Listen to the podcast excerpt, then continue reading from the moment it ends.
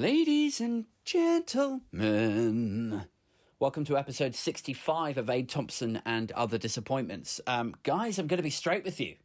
Uh, I've had a really fascinating guest on tonight. Uh, we've talked about, I mean, we've covered a shit ton of ground. We've talked about European history, about left and right, and how these sort of patterns of shifting from left to right, or communism to royalty and tradition and back out to trade unions, like all of that stuff. It's really fascinating stuff. But as I say, I'm going to be straight with you. Uh, the audio quality that Skype have served to us tonight has been somewhat below expectation. Uh, and like weirdly, I was saying to my girlfriend earlier this week, like, what am I going to do if the quality, like the tech, just gives out at the beginning of the episode or midway through the episode, and I've got someone important on, like a published author or like a broadcast journalist or something. Like we were sort of laughing about it. I was like, you know, because part of the romance of running your own independent podcast is that it's like, yeah, I'm independent and and then but actually the con to it is I, I mean i've said this before on other episodes the con to it is like that i there's no budget to it i'm literally doing this like to, what what's it called? A toenail budget? Thumbnail budget? Uh, so yeah like skype have kind of fucked us over a little bit. Uh, so the audio's f- fine-ish but he does sort of his wi-fi connection appears to drop out a little bit here and there. Um, anyway, I hope that you will stick with us and that you get as much out of the conversation as I got. I thought it was really fascinating and so much refresher stuff there in terms of what you learned at school and what you'd completely forgotten ever took place in Europe. Um, please stick around for the next hour. Uh, my guest this week is published author Neil Pitts.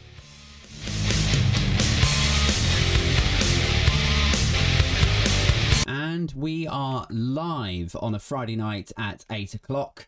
Uh, welcome to episode 65 of Aid Thompson and Other Disappointments uh, on this most fucked up of weeks, uh, I think it has to be said. Um, uh, I had originally booked tonight's guest um, a few weeks ago uh, before all of the events of this week uh, took place and seeing um, seeing uh, Putin renege on his commitment that it was all just training exercises and uh, uh, and that it was just the West being hysterical and so on, and and now seeing the uh, the invasion progress and mature in such a disturbing and violent way, um, and appropriately or inappropriately uh, enough, uh, my guest tonight is.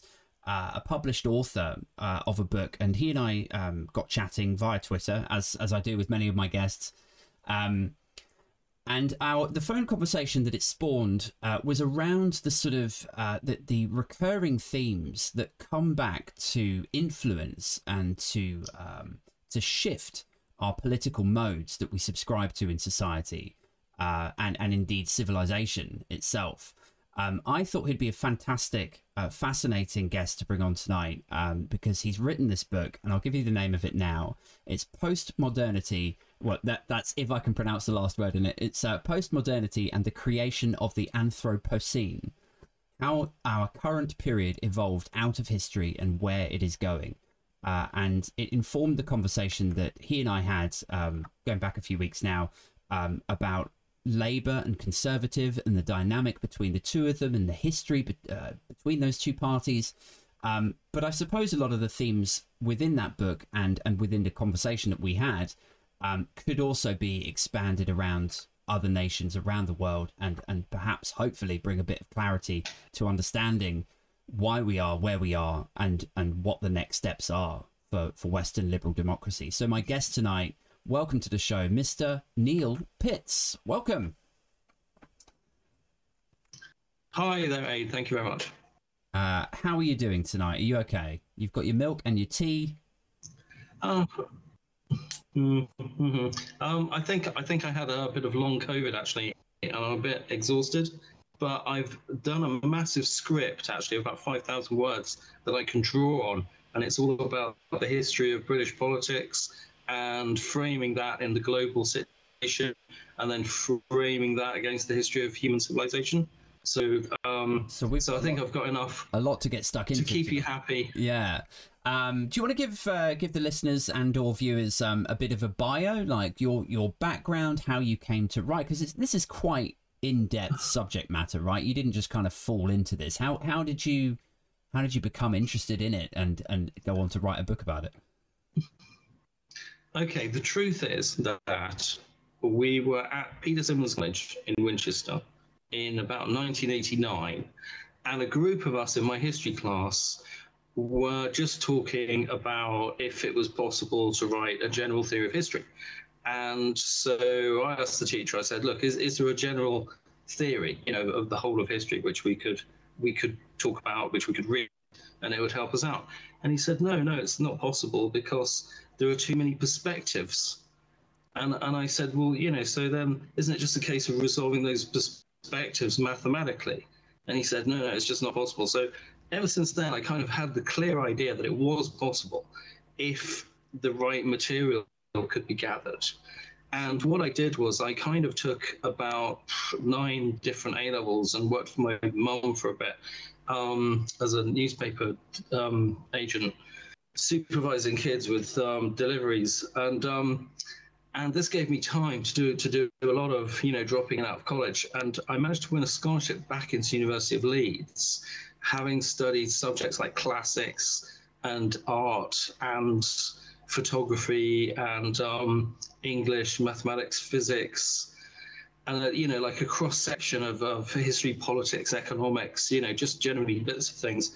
But kind of, I was, I started building a framework really, and I wanted to compare Eastern mysticism with Western physics. At, at, the University of Leeds, and I wrote to them. and I got a scholarship from the um, senior tutor there, Dr. Keith Jones, who was really great and took me under his wing.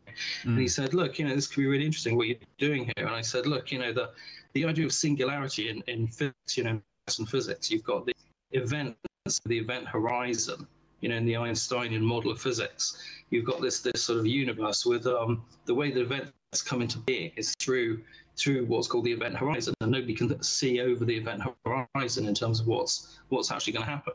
So in Eastern mysticism, everything it just is. It just all exists at the same time, and two kind of mutually opposed viewpoints. So I I was talking to the lecturers while I was there yeah. about you know is there any chance that we could we could look at the mathematics these models and see if we can we can create a a resolution because whatever it is that I'm looking for in terms of my general theory is going to have to arise out of this this can I just just stop you for two seconds? So I, I just want to make hmm. sure that I'm understanding this correctly. So you were taking a history class um, in Winchester, you said.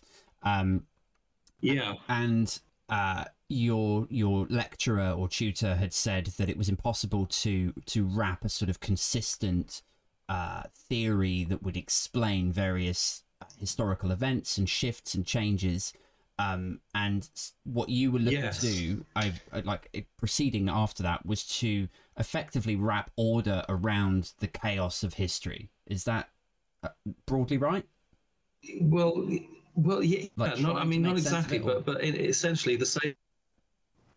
In a nutshell, but but to really to explain it, to find the common denominator, which which um to, to find out about how the history of the situation has produced the way that events are happening. Okay, cool. Sorry, carry on. So, so to find out enough really mm, about how the world works in order, but you know, it's during the Cold War at the time. It was just at the end of the Cold War. So, of course, there was a lot of secrecy in terms of government. There was a lot of, you know, there's a lot of manoeuvring on both sides in relation to each other. And then even when the, the Berlin Wall fell and um, the Soviet Union, it it was very much not explained what had happened. And I seem to remember Condoleezza Rice, the American Foreign Secretary, said that we knew more about where we were going than the, the sorry, where we've been actually than, than where we were now going. And there was this period of uncertainty really before the problem of terrorism um, arose with the 9-11 attacks on um, the United States. And then all of a sudden it was chaos again, you know, a new crisis and all that sort of thing. And um, really, I thought there was great opportunity there to, to have an explanation of, of what happened, what caused the Cold War, and and now how we could build a sustainable peace. Mm. And it just all seems to have then fallen apart again. So after that point, really, I was determined to find out really what was going on because it didn't really seem to make sense. Yet world leaders seem to manage the situation on a daily basis, and they seem to create this world of order for themselves, and they live in it, and everybody else kind of wonders what's going on. So, is it just a case of raw power? You know, do they literally make their empire with a military and blah blah blah? You know, manipulating politics. But actually, you know, a lot of the the way that these world um, political systems seem to work in relation each other makes a lot of sense. And it seems that there must be an answer in the way that the world situation had evolved, which I could get to, I suppose, if I studied enough history. And that's what I started doing. I see. Okay. I started studying vast quantities of history. Yeah. And so uh, at what point did you go, right, okay, I'm going to write the book on this? Was that because I, mean, I mean this in the nicest way, most flattering way possible and respectful way. Uh, but like, I, I, think a lot of people have these sort of these theories, uh, and and I know I've had moments of uh, clarity, if you can call them that, after a, a few puffs of weed at a festival or so. It's like, well, there must be some sort of driver, some sort of reason why these events keep happening and why these cycles continue. And um, but what, yeah, yeah. what is it that made you kind of go like, right, I'm going to actually do this? Okay, it, it was okay. It's the fact that that in, I really know, and even even back at college, it was nagging me at break time. You know, nagging me during the lectures. You know, it was nagging at me when I was thinking, this is where my whole career is going, and I don't even know. When I just take control of the situation, I find out. Mm. Am I brave enough to drop out of college and maneuver around and take the courses which I need to take in order to get this done. And then I can record what I'm doing on the way. And whatever it is that I discover, it's got to be a lot more interesting. And I, I could on it. That's what, even at, well, I was 16 at the time, and, and that's what I thought. I thought, all right, whatever happens here, I'm going to have something to publish. And this is going to be my career.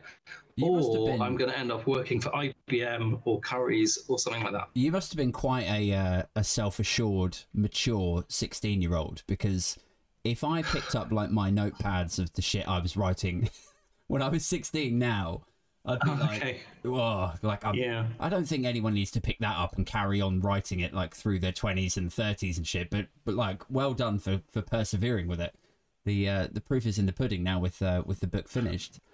Um, so so okay let, us carry on along that uh, that sort of linear uh, trajectory so you started like keeping notes and developing the writing as as as you were growing um and then at what point did you actually sit down and go like right it's going to be a book well okay, I think this already started when I was about five, and and um, I, I was recorded with a really high IQ, right? Um, and they sent me to a to a sort of like special school, and I didn't get on with it. They sent me back to the state school, and I hated it. And by the time I got to college, there were there were loads of people from public school, and you know there were kids with loads of money and kids, you know all sorts of lifestyles going on. And I just thought, right, this is my chance to go for it mm. and to just escape. And um, that that's really what it was all about to start with. It was all about me wanting to have my own life, and um, and to produce something which was to my highest level.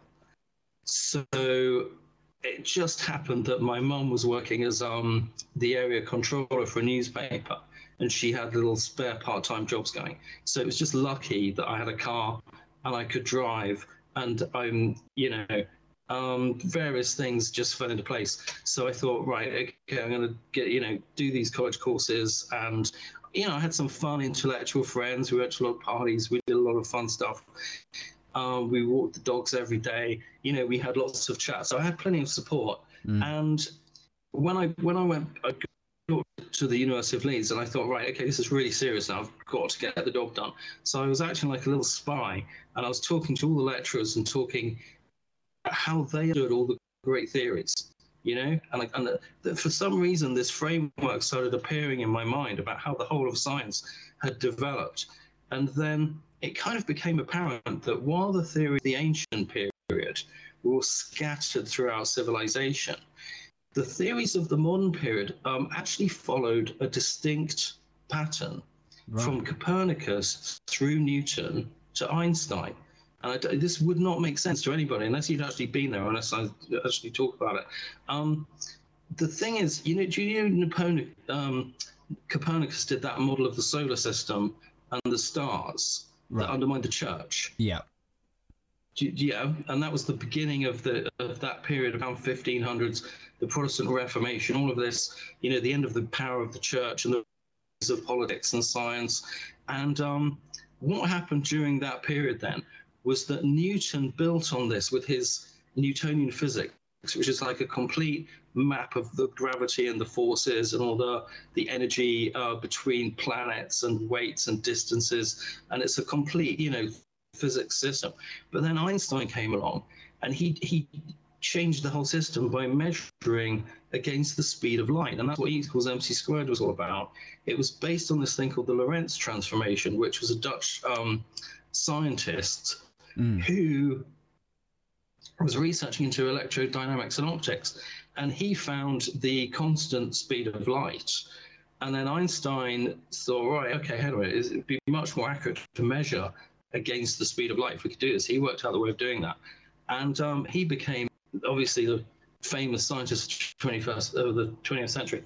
Um, but the, the question was really is how did one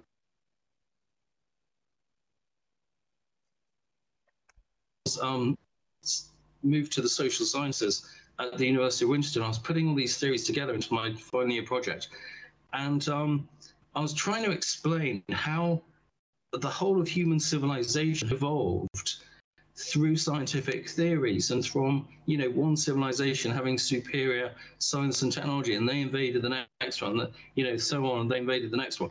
But actually um what found was that and this is the, the funny thing about how the world works which i was saying to you before we went on yeah. is that what actually happened was i actually found out how it really works and it over time it's it's like a transformation you know, in terms of the periods of history, you've got the prehistory, you've got the ancient period, you've got the Middle Ages, and the modern periods. Yeah. And then you've got post-modernity, and now we're going to have the Anthropocene for about 2023. And really, what happens over time is there is this great big like logarithm that transforms the way the world works over time. And that's what all these great leaders understand, and that's what most people don't understand. And that's what I was saying about the Labour and the Conservatives, about how we got into the situation where the leaders are kind of, they understand what's happening, but they're being pulled right and left by these global forces.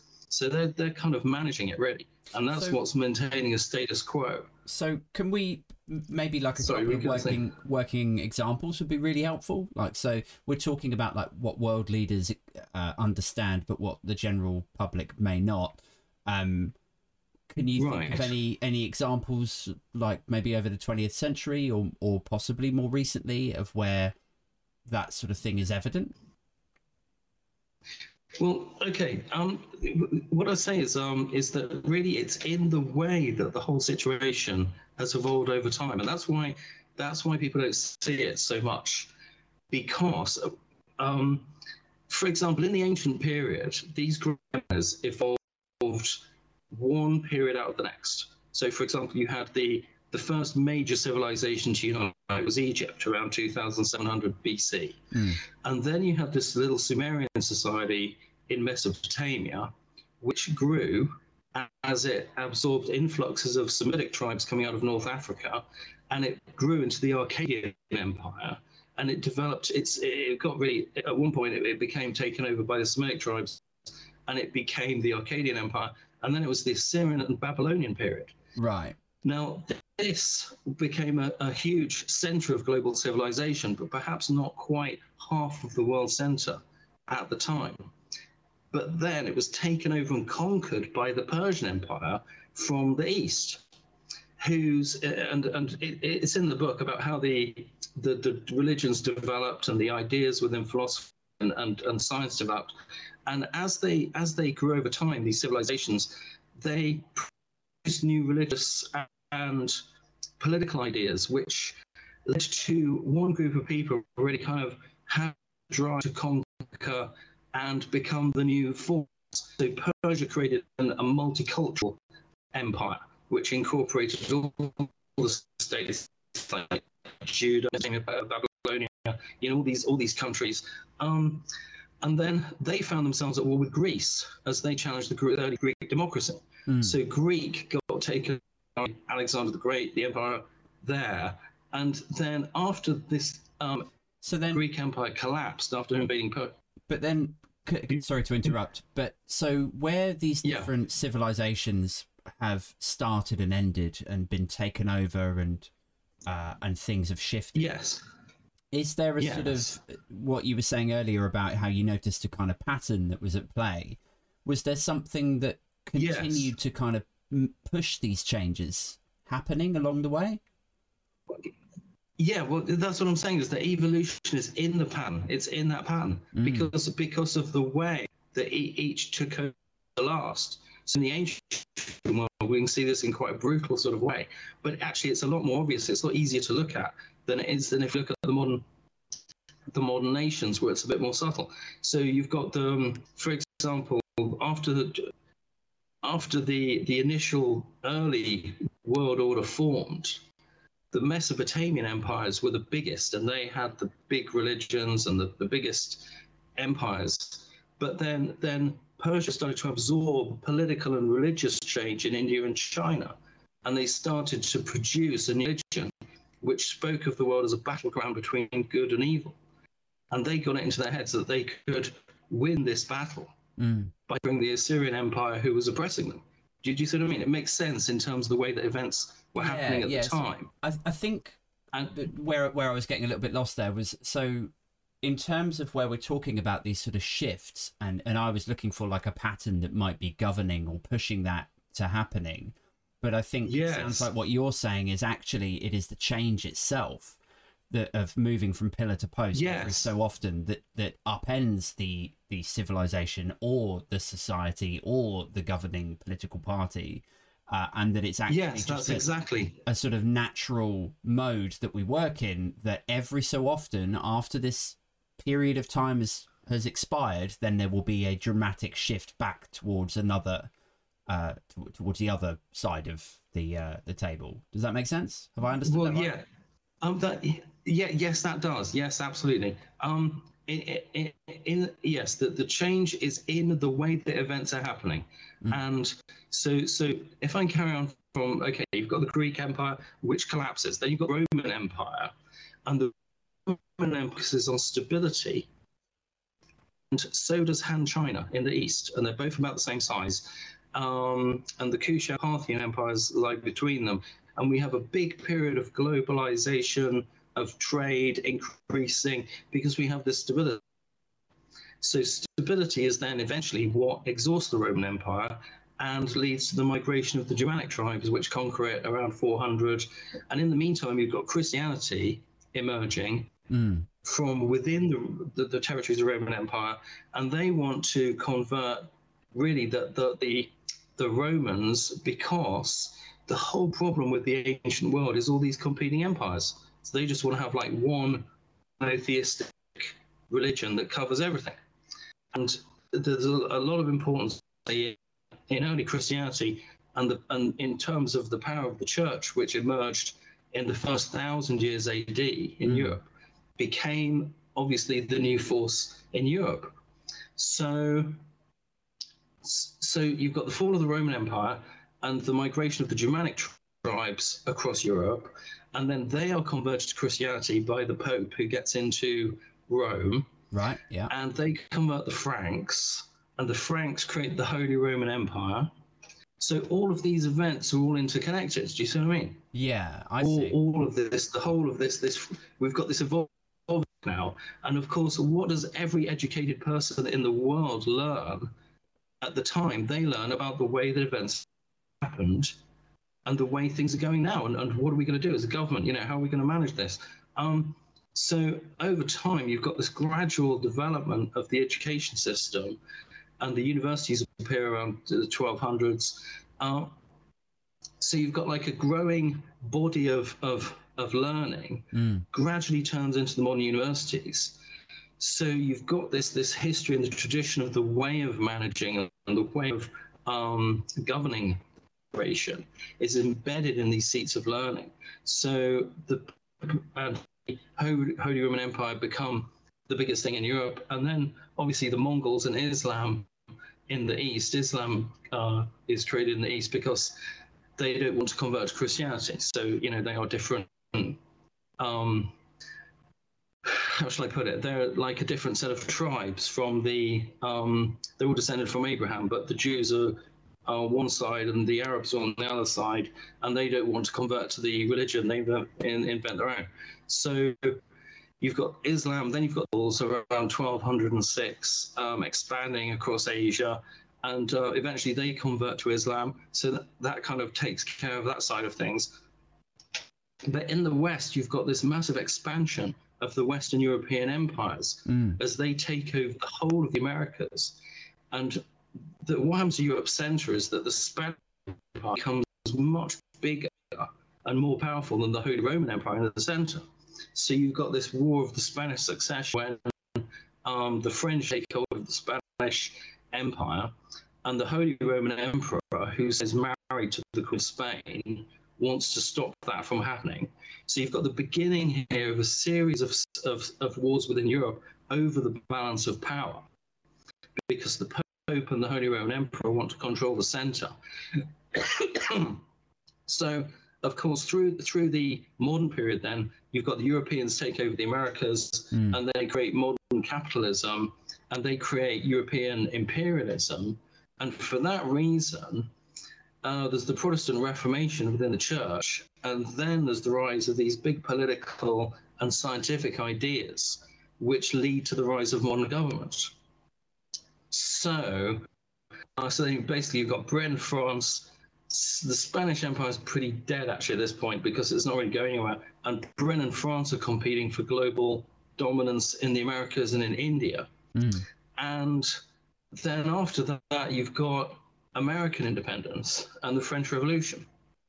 So if you follow the development of politics, the, the, the way that the you know the, these sides of right and left have evolved to this point, are really two sides of the same coin, aren't they? Even though we've got an we've sort of got an east and west evolving out of Africa, you know, that from the early period of Mesopotamia, you, you know, you've got the early Eastern empires, and then you've got the later kind of Western um, empires.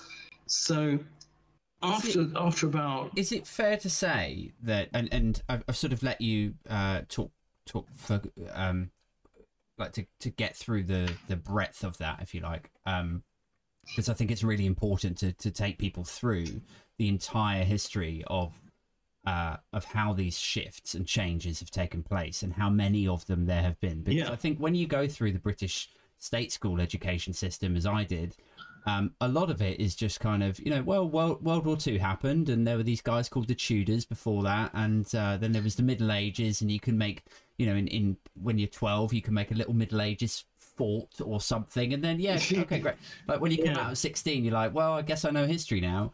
Um, but it's actually really important to to to drill some of this stuff into people's heads. Like there's so much stuff there that I either was not aware of or had completely forgotten took place. Um, that it's it's definitely it's super valuable to just get that quick refresher. Um, I was going to say though, is it is it fair to say because I, I recall something in our conversation that we had a few weeks ago, um, that where you have like the Conservative Party and then you have the Labour Party, and you have these sort of these pulls to the right and these pulls to the left, is it fair to say that through the centuries that the pull from the right is to sort of go back to this kind of conservative with a small c, kind of almost a return to regal uh, ruling, um, castles, kings, absolute power. Uh, and then on the left, occasionally, like I guess now it would be, you know, every 12 years or so, there is then a sort of renewed appetite for uh, uh, progressive values. Like, come on, we need to take care of our own. We need to like invest in hospitals, education, education, education. Like all of that stuff comes up flourishing again. And then once I don't know something else happens, then there's a shift back to traditional values and the Queen and flags. And um, could you talk a little bit about that, perhaps? Okay. Um. Yes, I think. Well, I, okay. I know that the, the the broader swings in left and right generally attributed to swings in global politics. So I will explain that, and I can explain the Ukraine crisis actually through this. Um, in terms of the ideologies of the right and left in Britain, Mm. they both see themselves as the true way to create progress. That's that's it. Right. became heavily divided during the, the, period between the early modern period and the postmodern period, which is just about we're at the end of now. What happened was that because the Europeans took over the Americas, their form of capitalism was incapable of reform. It was well known, and socialism, uh, socialism appeared because of it. And because of really because of the failed French Revolution, then a lot of the socialists moved towards communism when that appeared. And really, the people on the right, the people in the church, they didn't see the point in this at all. That this was not the way progress was supposed to be created. Right. But oh, have I, lo- have I lost you? of the Sorry. way that Got a little bit of a bad signal there. Carry on. You, I, th- I think I've got you again. Okay. Right. Okay.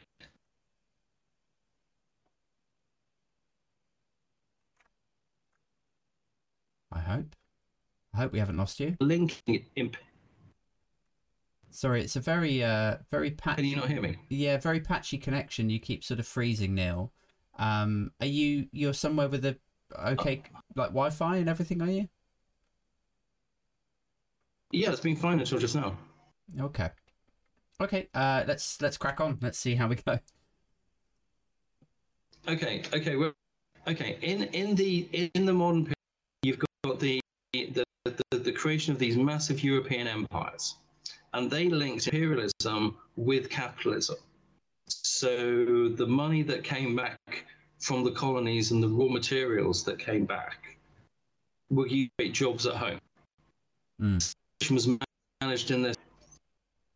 So people were starting to criticize capitalism for refusing to reform. We know that it couldn't because of the way that the situation was happening. But that criticism turned into socialism, and then it turned into the French Revolution, and then it turned into communism. By eight, Karl Marx had written a critical appraisal of the capitalist system Mm. and what the problem with it actually was. Can, can you Yeah, yeah, yeah. Okay. Okay. So this was well received, and a lot of socialists actually moved over to communism. So we have this massive polarization in politics, which obviously turned into the Soviet Union during the Cold War, the whole of the Cold War period, and yet still Western capitalism carries on, seeing itself as the as the way forward. Now, the reason for this primarily is because the USA broke away before the French Revolution and didn't have anything to do with it. all the problems that happened in Europe since then, or after 1776. So they actually solved the problem of the European imperialism by creating their own free trade country. You know, with the laws, with the constitution, with a you know, with a separation of the church and the state Sure. you know, in a free and fair system where everyone was equal. You know, that that was their ideology. So that that's um that happened before Europe then got into this this massive situation with the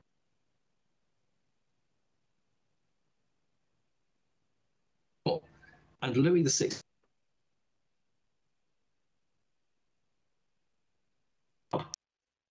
And all his his um, his own revolution. So then that turned into Napoleon, and that turned into the Congress system of the European powers. And this is when the monarchy seized power again from Napoleon. And Mm. that's when communism appeared, when they realized the situation in Europe was not going to change and that American um, independence was not going to solve the problem of European imperialism. So they started to oppose it, and then they started, you know, the trade unions.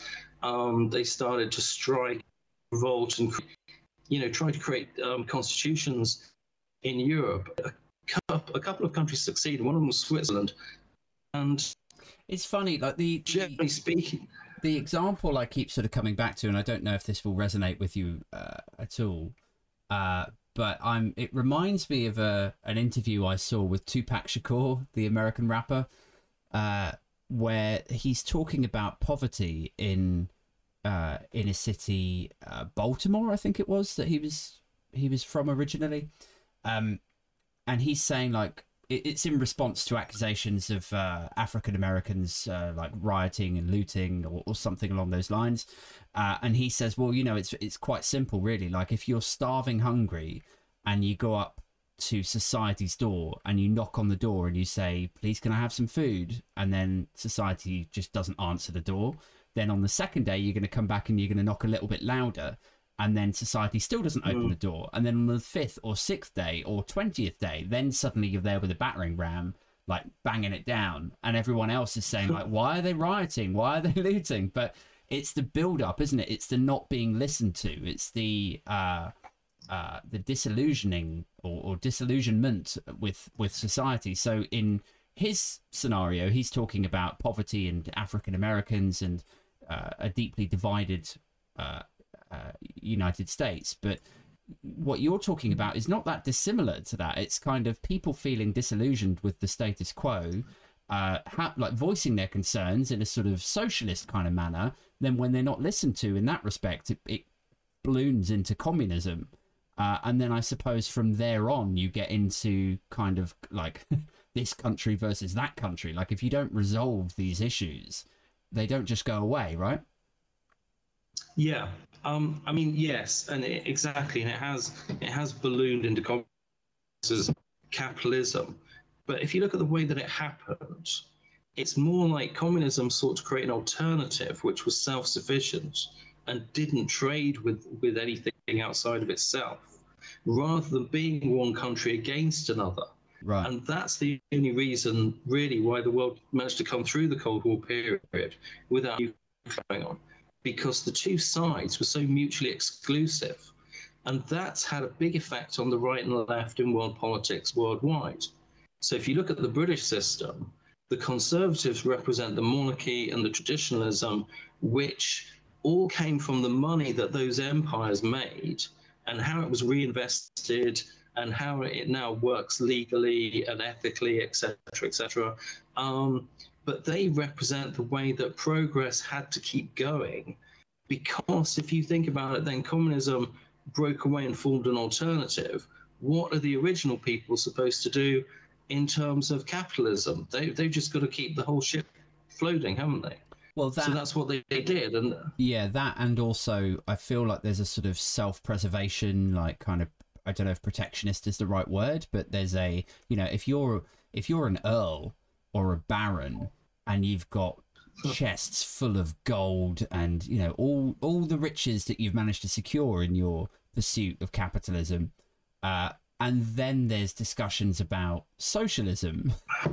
Uh, i guess you would be more inclined to align with that kind of uh, right leaning ideology you know?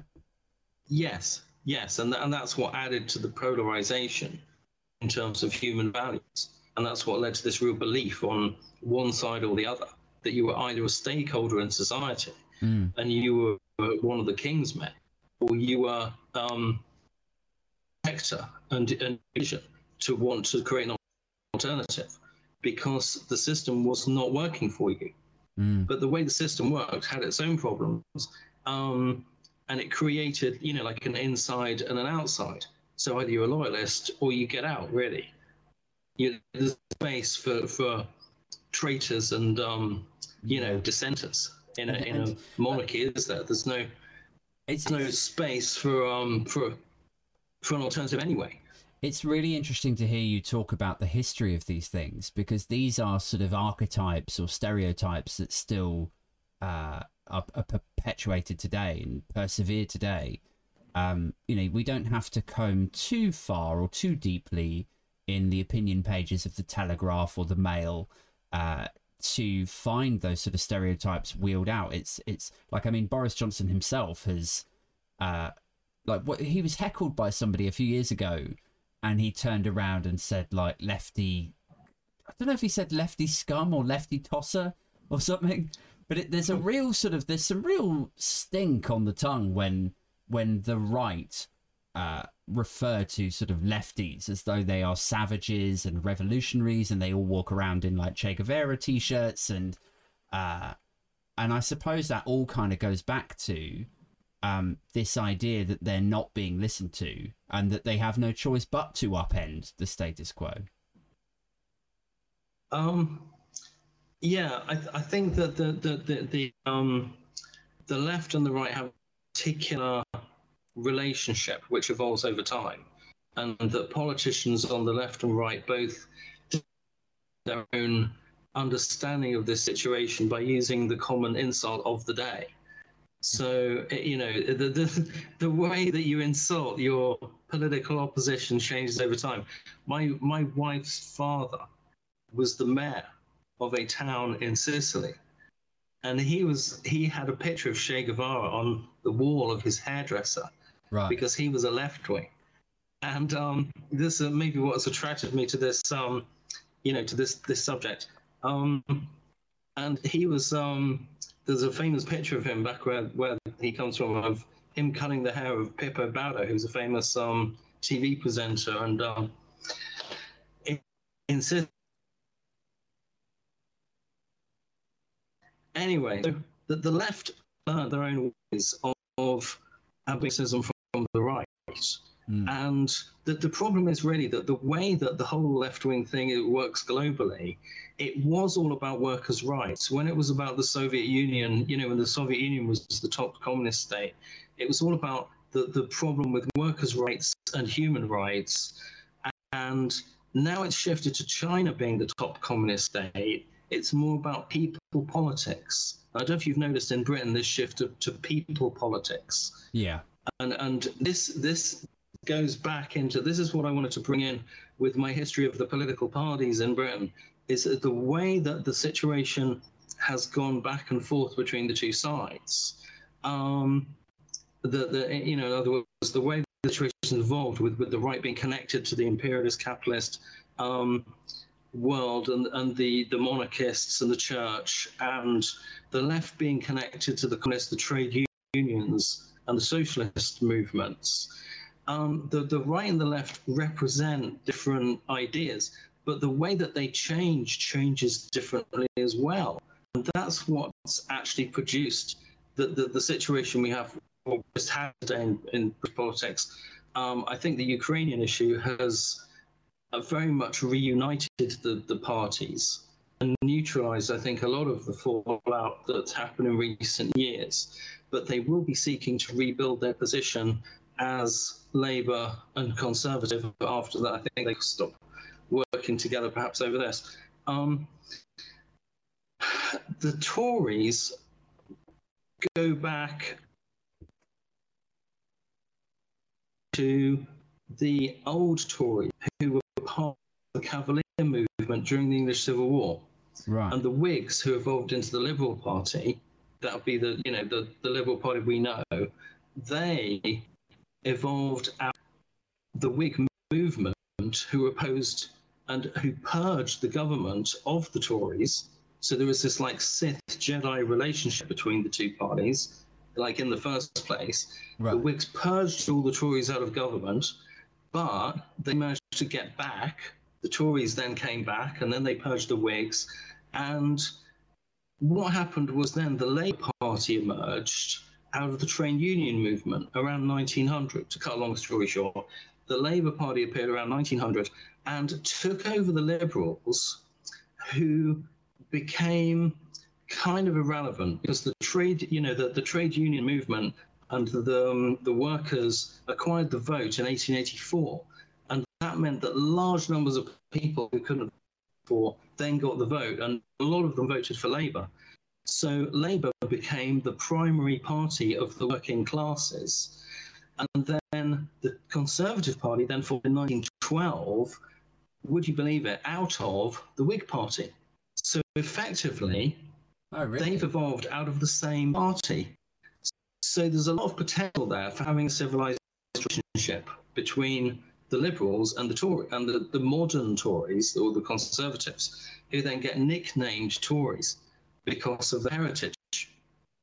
So Yeah. the situation has thus gone back and forth between Labour and the Conservatives ever since then, and the Liberals haven't had a single government.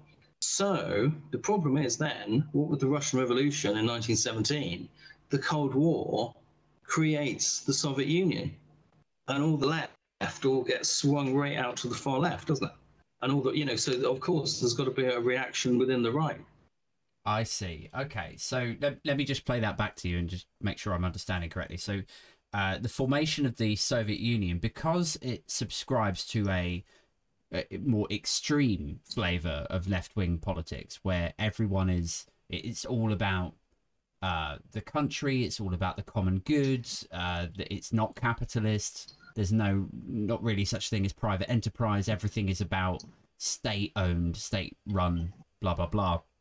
Um, and because of that, and because that's so frightening to capitalism and to the status quo in places like Britain, then you have the Liberal Party or the the left wing of the Tories or whatever are then sort of seen as, oh well, you are you're like them, you're communist, right? So then does that sort of propel them into political obscurity at that stage, or Oh, well, you see, okay. Liberal. So this is why there's a bit of a reaction from me at the moment because we never were the communists. And what's happened now? I mean, the, the Conservatives evolved out of the Liberals, and the Liberals always represented progress and improvement. And right? the Tories all about the being the old, you know, monarchy, keep it the same and all that. Yeah. But then the modern conservatives evolved out of the liberals. And they've been saying, oh, you know, let call me down, you know. Um, but now they're applying that to the liberals. And they're saying, oh, you know, you're um if you're not, you know, if you're not right of centre, then you know, then you've got to go Yeah. and this is what monarchism's and this is what monarchism's all about. And I've and I've looked at this this um, political spectrum that we have now, where you've got fascism, monarchism, liberalism, socialism, communism, Yeah. and it, it th- there doesn't seem to be a centre to it at all. If you've got the the monarchists are taking the centre, but what I'm thinking is actually this doesn't actually make them right wing. And the right wing are trying to make it look like the monarchy is actually a right wing institution. But it never was. It just evolved out of the situation which emerged out of the Middle Ages. Mm. Now, I, over I thought you were going to say it wasn't necessarily a right wing institution. It was more that it's just that people who lean right, like, and are conservative with a small c and don't like change and don't want to upend. it's just that it was there and they didn't want to, they didn't want to change it. No, no. What I mean is that the, the, the monarchy evolved out of the Middle Ages before this great big polarization happened, and and the, the, the modern the way that modern politics has happened is polarized between the right and the left because of communism and capitalism has therefore polarized the whole relationship between all, all the people in it. So can I just can I just carry on a little bit Sure, from yeah, yeah, from the please. 19 Okay, from if you take the situation from the 1917 Russian Revolution, you then you've got the creation of the Soviet Union and the Cold War. So this automatically pushes Britain over onto the American side Mhm. because the the big polarization really is between the Americans who had already solved this problem with the way that Europe was doing things before it polarized and therefore they cannot tolerate the communist argument at all because it's it's absolutely nothing to do with them and they don't want to get involved in it. And so you've got all these countries kind of looking to america as kind of like the a role model you know for how to do things. Yeah. and them shifting towards america is actually helping to take pressure off the situation. So more free market economy is actually improving the wealth of these people and then you've got a situation where the workers in the West have all this free time and money and leisure time, Mm. and actually it's solved the problem that communism was talking about in the first place. So now it's the Russian workers that are getting left behind. And that's what ultimately led to the fall of the Soviet Union. But if you think about how this problem is deeply embedded in how the whole world works, then you've got the shift China as communism's running its course in the East, and the shift to China now, as, as communism works its way into China and starts solving the problem of there was a Chinese civil war between the communists and the nationalists, and because they were being invaded by Japan, so right. they've got you know different, different, totally different problems over there, and so what the, the communist system enabled China to do was to unite and defend itself and create a political economy which was sustainable against the Japanese empire, which had previously been backed by the European imperialists. Okay. So the Europeans, the Europeans were building up Japan, and Japan was probably about half the size of a European imperial power in the middle, in the early modern period.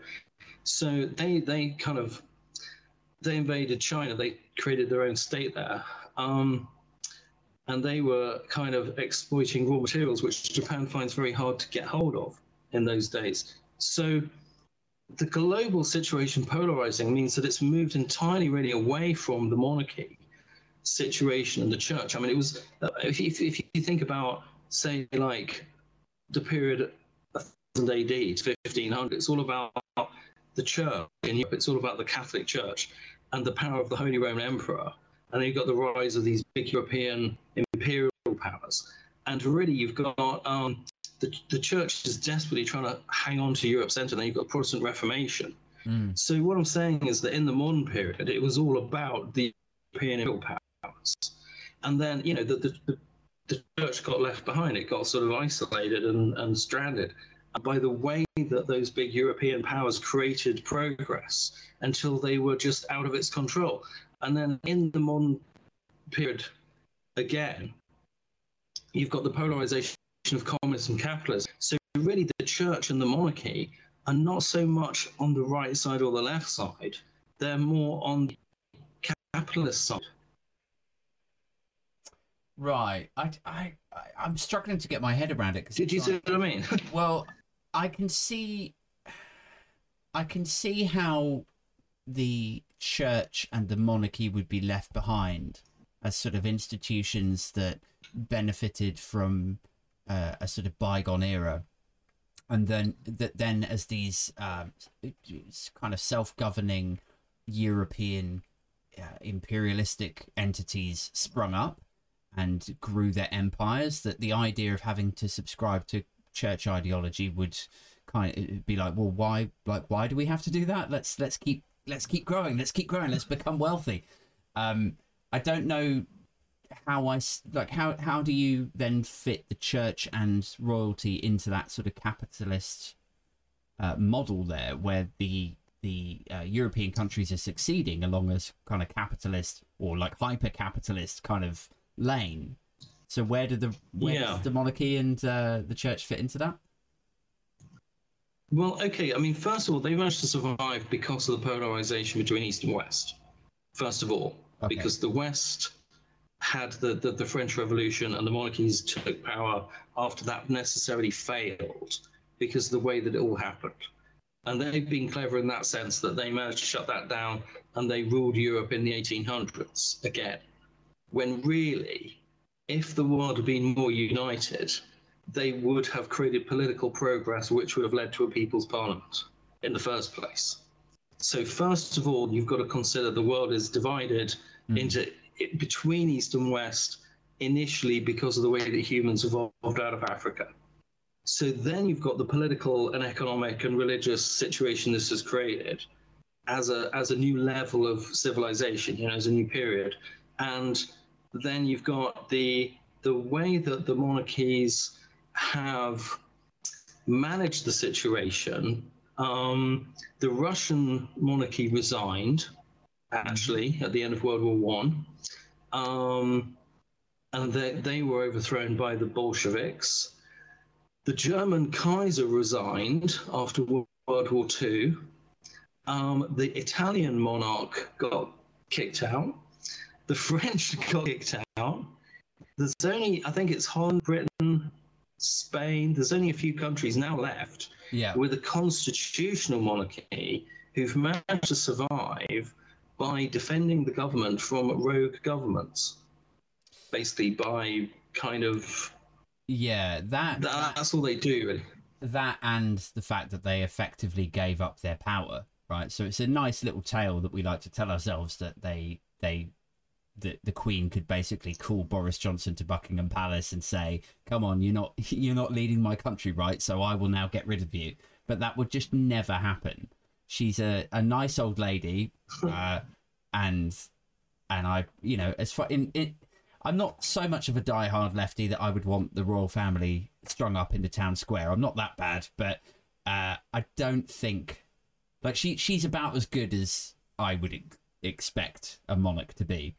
Uh, but I don't think mm. she has any power uh, at all. I think if you look at the way that they, they been treated and disrespected over, over the last like five years, I think if she had any power, she would have stamped her feet and done something by now. Okay, from what I've heard, there are still a few games going on between the right and the left. Like, for example, somebody said that all, the right wing conservatives take all their money out of the country when there's a Labour government mm. to help it to fail because they, they, they want Labour to succeed. And another thing that I, I heard in the news actually was that the Queen has the right to go through all the laws that are being proposed by the Prime Minister and actually reject them before they actually go before Parliament. That's that was something that shocked me. Yeah, I'd like to I'd like to read up on that a bit. I mean, if that is true, that's quite amazing because I thought that the whole idea of having a constitutional monarch was that it was effectively to guard against that those situations that we had seen in other countries where the monarch was effectively dragged out and beheaded or, or some shit. Uh, so it was like, okay, right. look, I will, I'll still be king or I'll still be queen, but I just won't, you know, you'll let me live in a nice big house with a, a crown and everything, but I just won't interfere. I won't meddle at all.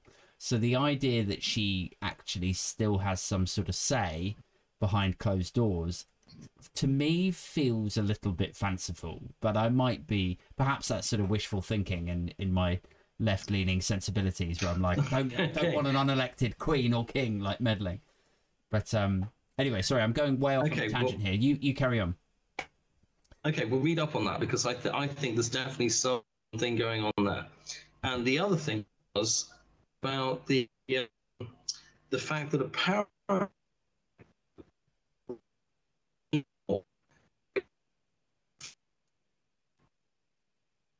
So I don't know if that's just some left-wing journalist trying to stir up something in the news. Um, I'm not sure, but I'm just saying that there are, you know, there are a few games that are going on between the two sides, mm. and that the right wing definitely have their own people.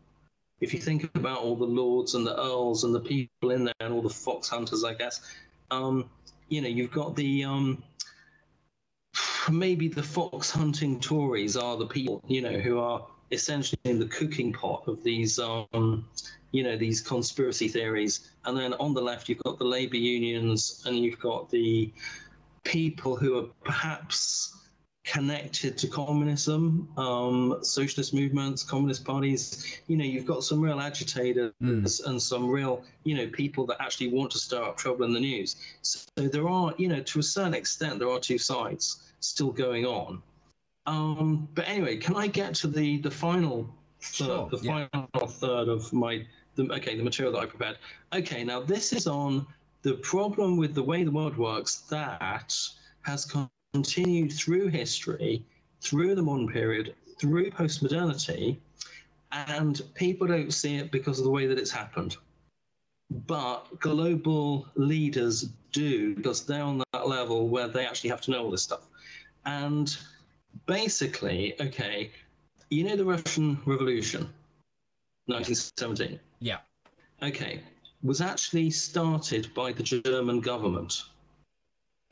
Right, like in a sort Did you know that? underhand way, or like, yes, in right. a very underhand way, okay. in the sense that this man who I've got it, Wikipedia this because he's on.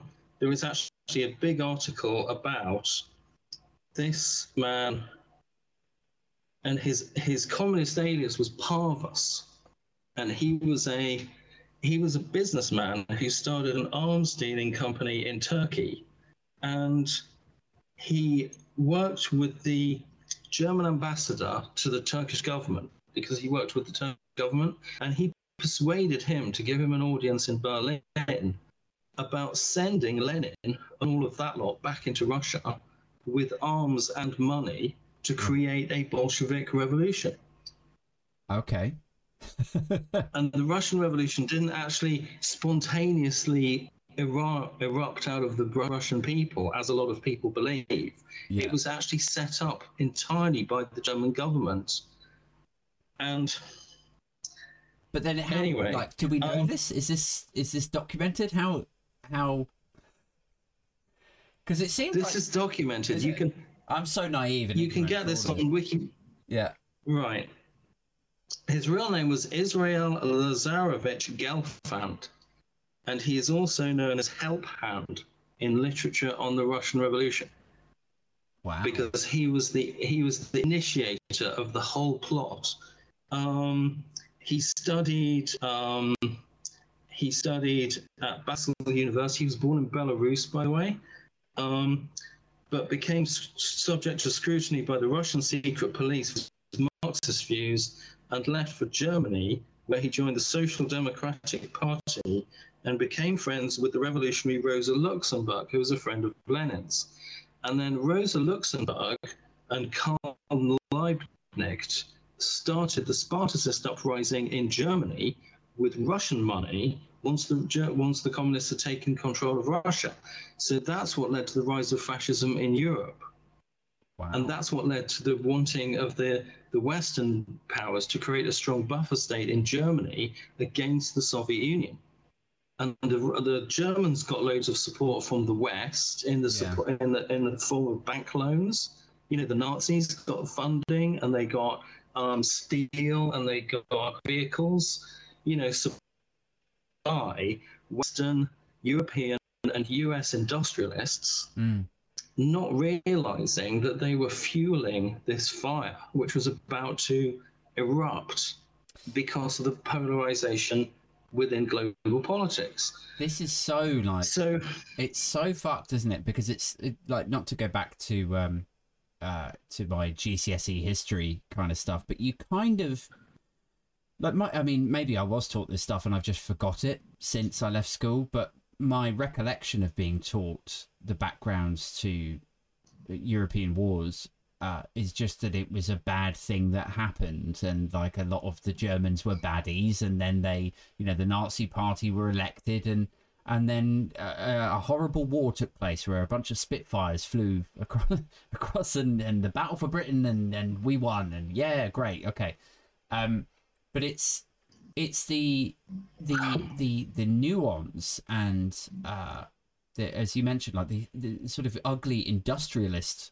angles of this where it's like you are like you ima- i mean i don't know if they knew what they were investing in or what they were selling to uh to to hitler's germany or whatever would- ahead of time but it's quite i can totally imagine that sort of stuff happening where they're just like yeah i mean they seem a bit dodgy but look look here they're going to buy like 1.5 million dollars worth of this off us you know? And and we, we sort of see echoes of that now in terms of like sanctions like the, the conversations that have come out in the last couple of days about sanctions on russia where people are saying like right we need to implement serious sanctions. And then or like immediately you've got businesses business leaders from like italy and france and and all across europe saying whoa, whoa, whoa, like hang on a second hang on. I mean, yes to sanctions, but like our business is going to go under if you do that. So can we just maybe we just hold back on sanctions? Let you know, it's like the the greed or the the need for financial security seems to kind of that always comes up first, doesn't it? okay, the, the, the, the West became polarized over this as well. That certain people were terrified of the communists. They saw the size of the Soviet Union and what they'd done to Russia. They'd overthrown the government. And they were scared about the possibility of a revolution, and particularly the Russians exporting the revolution. Now, they had obviously spies going on in those days, and the Russians were divided between Stalin and Trotsky to take over from Lenin. And Trotsky wanted to export the revolution, the, the permanent revolution, he called it.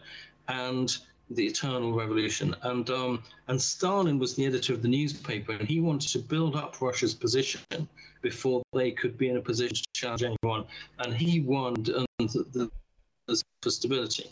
But you know, for a while, people were scared of Russia literally just becoming a base for the revolution globally. Mm. And they did manage to successfully export the revolution to many states in Southeast Asia and in Africa, and especially dissatisfied former European colonies. So this takes us into the Cold War, doesn't it? Period.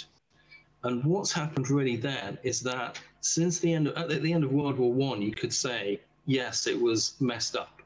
Um, at the end of World War at the end of World War II, the UN formed to take the global situation away from the events which had dominated the early 20th century. Mm. So, what you've got there is an organization which is encouraging the world to communicate and to, to not let that breakdown in civilization happen again.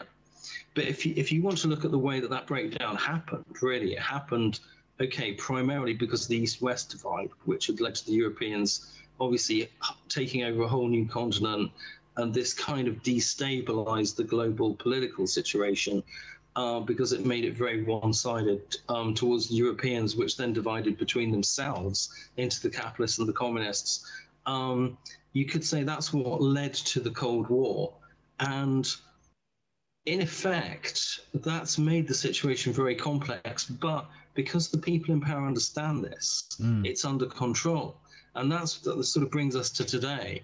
I think people are thinking, uh, uh, okay, it's okay now, it's under control, you know, because we've got the nuclear bomb and all that sort of thing. It's really serious. But then you think, oh, hang on a minute. Oh, because they've got it under control, anything about anything, can I? Ever, because it's all got to be kept under control. And I think that's the problem today. People have got today, and it's frustrating young people who are out in the streets protesting, you know, about the fact that they don't have a voice and the fact they don't understand how it how it all works. And I think that I mean that's really what what I found why I wanted to, to write this, this book in the first place was because I wanted to know actually what was happening. And I think people have got to do that first before they can do anything about it. That first of all they've got to understand how the situation came into existence and how it works. I mean, like like any situation, you'd have to analyze first before taking any sort of action. You've got people out there banging their heads against cars and throwing petrol. The situation works, but on the other hand, they've got no idea what they're actually implying by what through, through their actions. So, I mean, worldwide, there's people protesting all over the world about the way that it works, but without actually understanding how it actually works. So, I was thinking maybe people did actually have an idea about you know how it works maybe then we could discuss how it works but without that you've just got the pros and the antis haven't you you've got the the, the you know the official government forcing and the anarchists and the you, you know you've got the other people whatever Yeah. it is Yeah, I, th- I think you're right. I think, I mean, it's it's almost something of a cliche now to kind of say, uh, that like could, could we all stand back a little bit and just take a deep breath and then try to understand each other a little bit more and, and to to understand that there are extremes on both sides, uh, and and then try to work together. um, but I I almost feel like the examples that you've so Can you eloquently hear me? yeah, I can hear you. Can you hear me okay? I know the sound has been a bit dodgy. green Yeah, I, I think I can hear you again, Neil. I keep losing you a bit.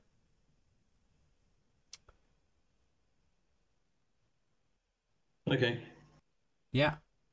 Um, okay so yeah, I, I I think I was just sort of saying there that like that as as there are extremes on both sides, and we all sort of implore each other, like beg each other to look at the nuances and to appreciate each other and listen to each other.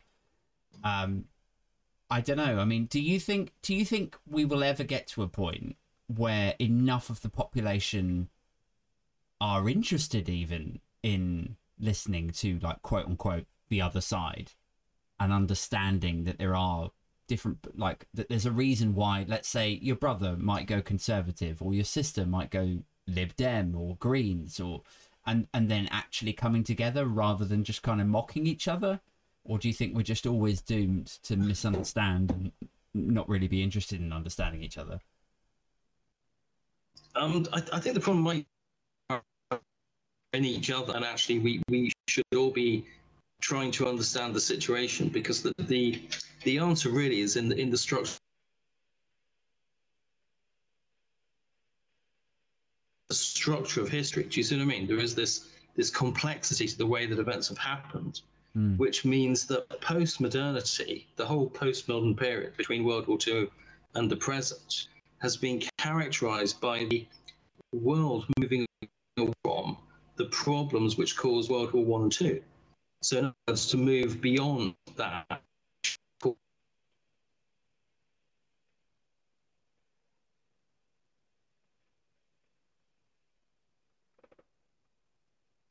dear. Our our signal is uh is not doing so well tonight. Um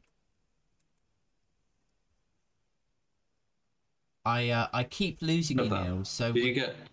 we I keep losing you. You keep freezing a little bit. Um so um I don't know. Let's let's try one more time and um and and if if we freeze again then we might have to uh, knock it on the head I'm afraid. Um but yeah, sorry, carry on with your your answer before. I think you were saying it's not necessarily about um, understanding each other; it's about understanding structures and and the way Right. things move. Um, in, okay, in postmodern. Well, what, what, okay, what I'm saying is that, that um, can you can you hear me, Aid? Yes, yes, Yeah. Yep. Right. Okay. In the structure of the whole situation, anybody can work their way up and understand it and become a national leader if they want to. But the, the key is in this understanding the structure of the situation and the whole history of the whole situation, because the answer doesn't lie in the other side. The, the, the, the, the fact that the situation has polarized indicates that there must be a reason why that has happened. And I could say, you know, honestly, that's what was bugging college was that we did not seem to have the full story. No matter what we did, we couldn't get the whole story out of our education system because it only had half the story. Because we, our whole country was only was on, was on one side or the other. So we've got globalization. We've got people really want to understand the structure of the whole situation. What's happening now with this Anthropocene is that science are proposing that we actually reclassify the way in which we see periods of human history by adding a new picture, uh, um, a new piece, you know, to the to the the series of ages. So the current, all the periods that we've had of human history so far have been in the Holocene, and that's from about 4,200 years ago when Egypt became the first civilization to unite.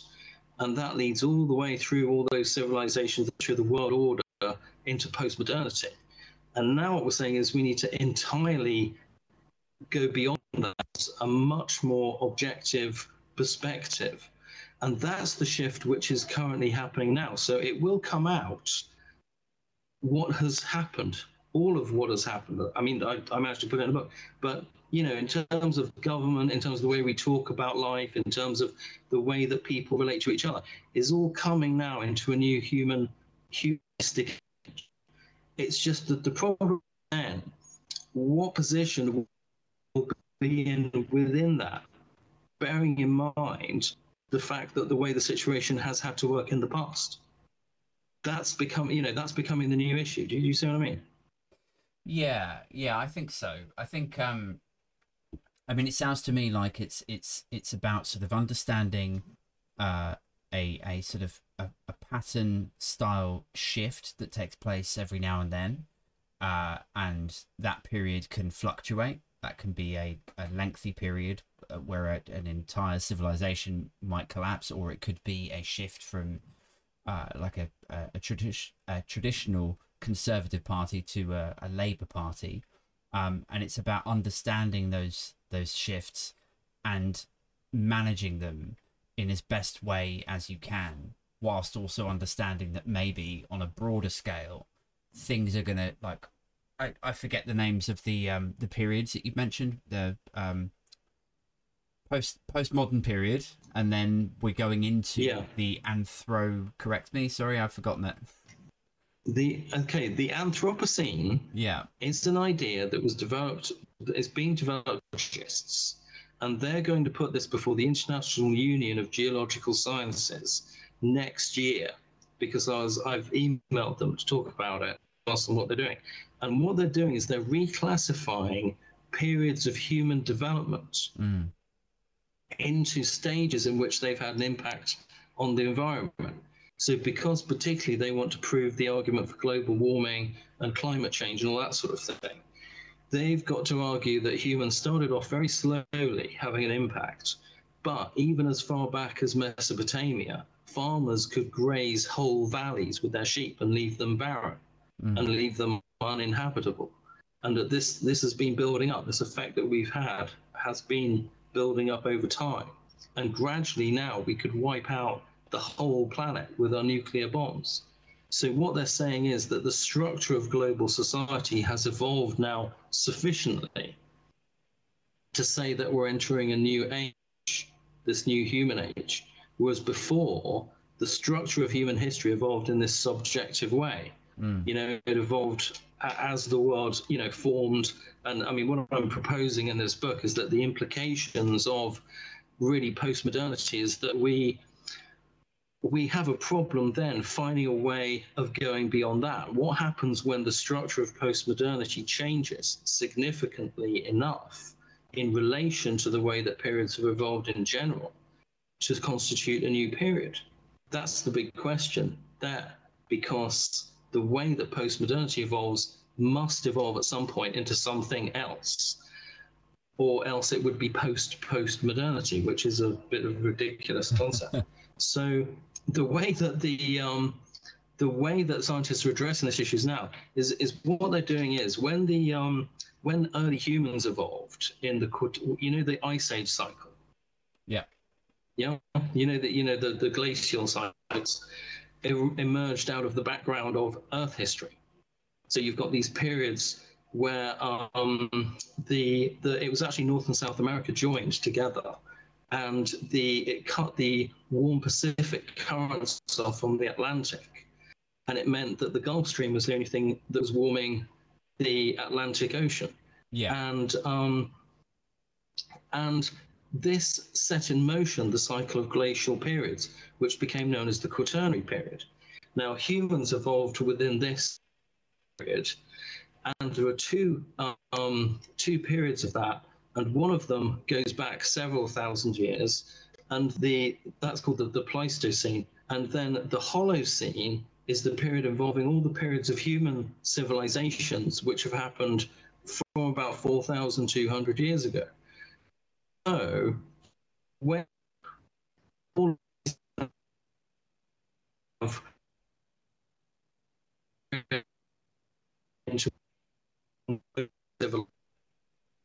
is the Anthropocene, because of the human humans have now taken over the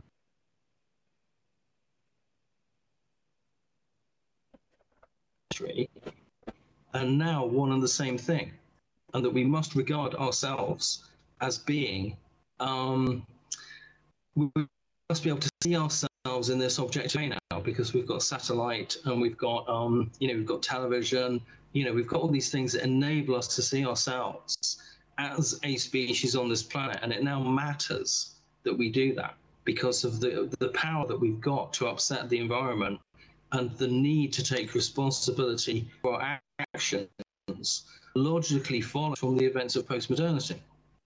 Do you, do you see what I mean? No? In terms of the, the evolution of periods, yeah that there is a continuity. Yeah, yeah, no, I think I understand. Um, but I am I'm acutely aware that uh, I've I've got to get back inside my house, Neil.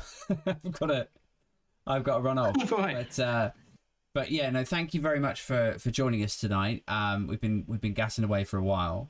Um, uh, if anyone wants to to check out Neil's book, and you absolutely should, uh, it is called Postmodernity and the Creation of the Anthropocene: uh, How Our Current Period Evolved Out of History and Where It Is Going. And it's available on Waterstones. Um, I'll be back next week with another episode of uh, Fuck This Week, where I'll be going over uh, the events of the week. Um, hopefully, it won't be as catastrophic and depressing as this week. Uh, and I'll be back next uh, Friday night with another guest who I have yet to book, but I will do. And uh, yeah, if you're interested in the podcast or you want to support it or you're in a position to support it, then uh, please do jump on to uh, buy me a coffee slash Aid Thompson or um, uh, patreon.com slash Aid Thompson is good too. Um, no pressure to do so, but if you did want to uh, play a small role in uh, the ongoing roaring success of this podcast, then that would be great. Um, and I'll catch up with you all soon. Thanks once again to my guest tonight, Neil Pitts. And uh, yeah, see you all soon. Ciao for now. Bye bye.